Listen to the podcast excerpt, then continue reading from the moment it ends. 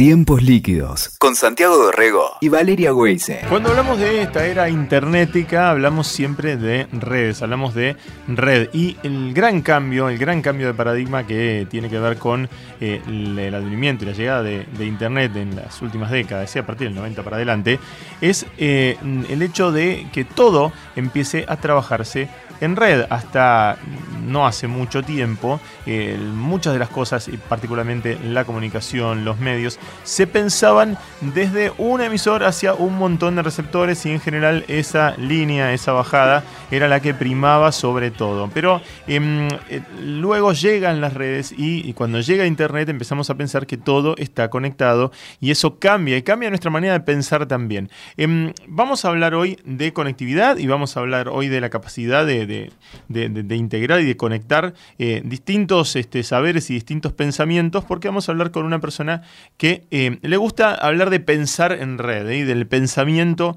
en red. Ella es médica, ella es psicoanalista, es Sonia Badi y la tenemos en línea. ¿Cómo te va, Sonia? Hola, ¿cómo estás? ¿Cómo estás, Santiago? ¿Cómo estás? A ver, ¿podemos pensar en red? uno tiene asociado el pensamiento a una cosa absolutamente individual, ¿no?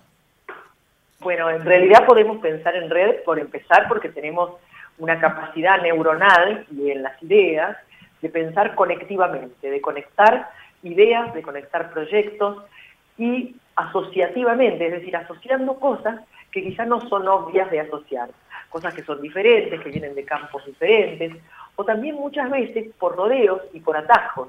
El pensamiento conectivo no va por la vía lineal, no va por la vía obvia, por la vía lógica, sino que muchas veces utiliza la intuición, la empatía y va por diversas vías. Eso es lo que llamamos pensar en red. Pero, pero, y te agrego esto que es importante, lo que se ha descubierto es que cuanto más conectividad entre ideas diversas tiene una persona en su mente, cuanto más conexiones sueltas y móviles tiene dentro de su mente, mucho más fácil le resulta sintonizar con la mente y las ideas de los otros y con la inspiración en lo que es el ambiente. Claro. Entonces, eso es pensar en redes, tener una mente conectiva y una, diríamos, vocación o estilo colaborativo con el afuera y con el otro. Eh, y, conectar, ¿no? Ponerse en, conexión eh, con el otro con, con respecto a, ideas y a proyectos y a, eh, y, a, pensamientos que pueden ser afines o, no, ¿no? Estamos a veces eh, tan metidos en cada uno, ¿no? Y, todos estos, temas de las grietas y de las grandes dicotomías, y se ve acá y se ve, se ve en el mundo, ¿no? O sea, Trump, anti-Trump, este, no sé, globalifóbicos y, y, fanáticos de la globalización, o kirchneristas y no, ¿no? O sea, esas especies de dicotomías que estamos viendo en los últimos años eh, pareciera que van como, como en contra ¿no? de, lo que, de lo que sería este, poder proponer cada uno lo suyo, y analizarlo y pensarlo en red. Bueno, muchas veces pasa eso, que aparecen estas, estas reacciones contra bueno, contra el miedo de pensar colaborativamente. Lo que está pasando, lo que está pasando es que eh, hay, hay una tendencia muy grande del mundo a funcionar conectivamente y hay determinados grupos humanos que no lo, que no lo toleran, que se asustan demasiado y que lo que están buscando todo el tiempo es lo que llamaríamos el denominador común. ¿Qué tenemos en común? ¿Cómo se enriquece nuestra mente? Cuando conectamos con lo diferente, no cuando conectamos con lo que piensa o con el que piensa igual a nosotros. Hoy hay un concepto nuevo en comunicación que viene de la Escuela de Comunicación de Marshall McLuhan, de su discípulo principal, que habla de un pensamiento, dice que no existe más el concepto de pensamiento colectivo, porque eso sería estupidez, que hay que hablar de un pensamiento conectivo, donde se conectan pensamientos diferentes y variados. Es interesante porque entre, claro, cada uno aporta. o sea, claro, entre el pensamiento individual y el colectivo aparece el concepto nuevo que es el pensamiento conectivo. Eh, y conecta y, cada uno aporta eh, a, ese, a, ese pensamiento o, cada uno aporta con su matiz nuevo. Es interesante compararlo con, em, con algunas de las, de las tendencias, eh, y lo digo a nivel programación, ¿no? a nivel algoritmo, por ejemplo, de, de, Google o de Facebook, que es loco que a pesar de que son proyectos netamente en red, ¿no? desarrollados en red desde su, desde su base, por cómo mm, programan eh, sus sitios tienden a, ofrecernos siempre los mismos contenidos que son los contenidos que ellos supuestamente nos creen que nos gustan, ¿no? o sea, y en ese sentido no abren la, la, visión, que es lo que vos estás diciendo, que es lo que enriquece, ¿no? O sea, abrir el punto de vista. Mira, es, es muy común que los chicos jóvenes, cuando doy alguna de las tantas eh, charlas que doy en empresas, en organizaciones, a, emprendedores muchas veces, me pregunten, ¿la gente que usa mucho Internet tiene pensamiento en red? Yo digo, no necesariamente. Claro. Podés ser un autista con la nariz pegada a la pantalla y ser absolutamente incapaz de relacionarte y de mirar más, más allá de tu cabeza. Claro, claro, es que es eso no lo que es el uso de Internet. Internet es una herramienta fabulosa, este, la red tecnológica es una herramienta fabulosa, pero no es un fin en sí mismo, sino que es apenas un medio para ayudarnos a compartir más y a conectarnos mejor. Es interesante pensarlo también para eh, a nivel eh, trabajo. Yo creo que hay toda una generación, ¿no? Los millennials, los famosos millennials y demás, este, también eh, influyendo y, permeando la, manera de trabajar con, con, ideas que tienen que ver con, con una red, ¿no? el entorno laboral siempre estaba pensado como vertical, ¿no? Del jefe que impartía una orden y abajo había este, un subjefe que le decía al otro jefe que estaba abajo, que era otro sub-subjefe, que le decía después a, los tres pinches que después le hacían las cosas y subían.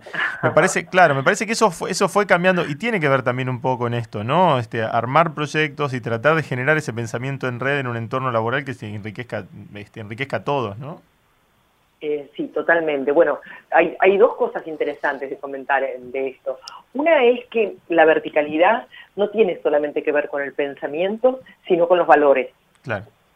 Durante mucho tiempo se consideró un valor la verticalidad, la jerarquía, el de arriba hacia abajo, eh, copiando estructuras que fueron las estructuras más eh, centrales de la sociedad desde, diríamos, desde la Edad Media. Claro, eh, la, iglesia, la, iglesia, la iglesia y el ejército. La iglesia y el ejército, jerarquías ¿no? este, muy, muy claras, muy definidas, con órdenes muy, muy definidas y muy claras. ¿Qué está pasando? Que ese sistema ya no, no se sostiene porque el mundo cambió. Y al cambiar el mundo, el sistema de valores también se tiene que transformar. Fíjate que es tan eh, fuerte esto que la ciencia también estuvo impregnada. Cuando yo estudié medicina hace unos años atrás, creíamos que las neuronas eran los jefes del sistema y mandaban todo. Sí. Teníamos una visión jerárquica del cerebro. Y hoy sabemos que son más importantes las conexiones que las neuronas. Y que esas conexiones son las que arman la red y que incluso si se pierde un jefe, o sea, una neurona, es rápidamente reemplazada por nuevas conexiones. Claro. Entonces, ese sistema jerárquico lo creíamos también desde el punto de vista médico. Sí, sí, sí.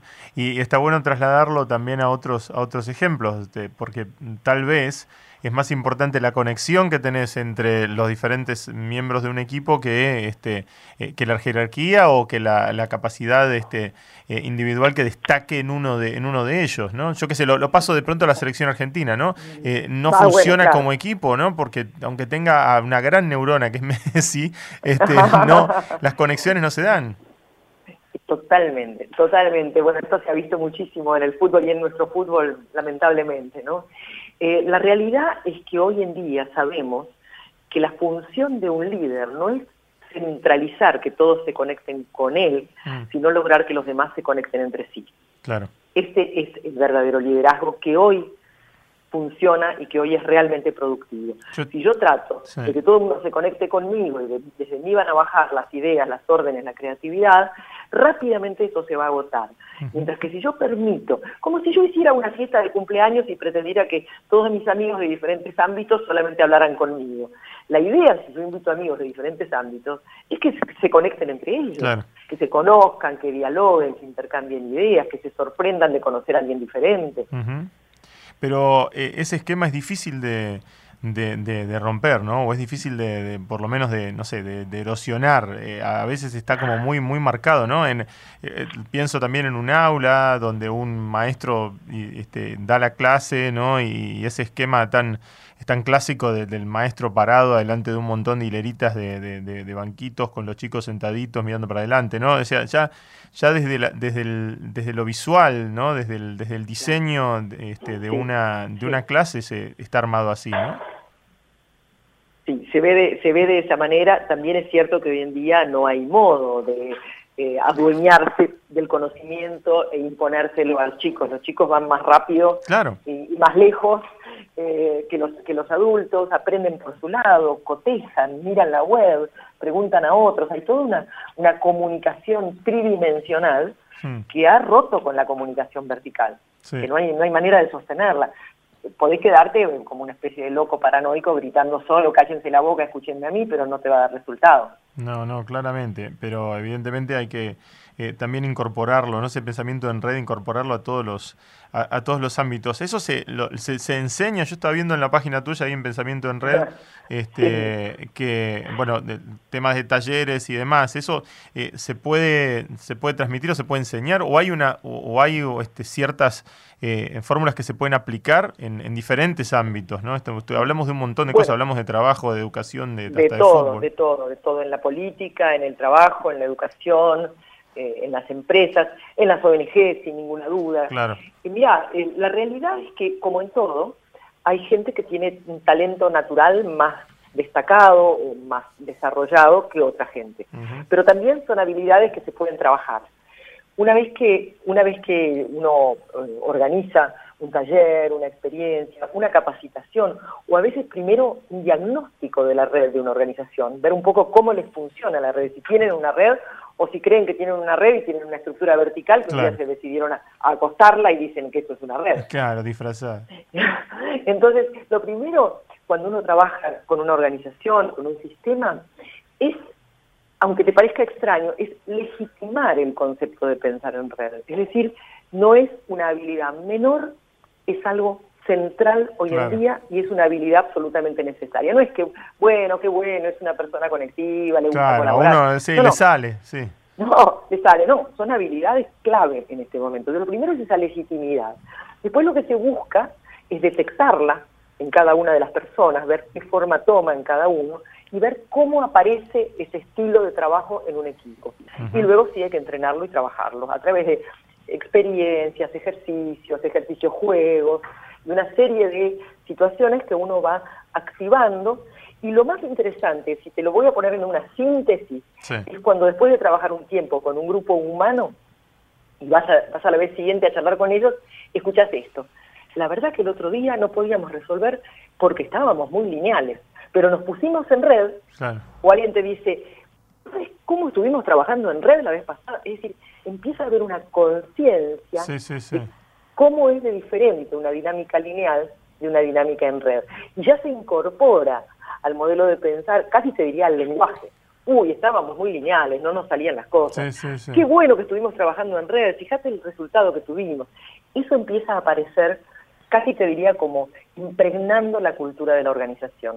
Es muy interesante lo que contás, porque la verdad que es, algo que se intuye eh, y está bueno que se piense desde, desde el ámbito del, del, psicoanálisis, de la psicología este, y, también desde, de la, de la, neurociencia, de la neurociencia también. Digamos. lo que haces es, es darle un respaldo conceptual y científico a algo que muchas veces algunas personas saben hacer intuitivamente. Claro, tal cual, tal cual. Pero está bueno validarlo también, ¿no? Porque si no queda como que, ah, este, está bueno, eh, Pirulito tiene una capacidad para, para, para trabajar en red, está bueno, pongámoslos en el equipo. Y cuando en realidad todo, necesitas que todo el equipo lo desarrolle, porque Pirulito solo no hace nada. Eh, justamente la red tiene que ver con eso.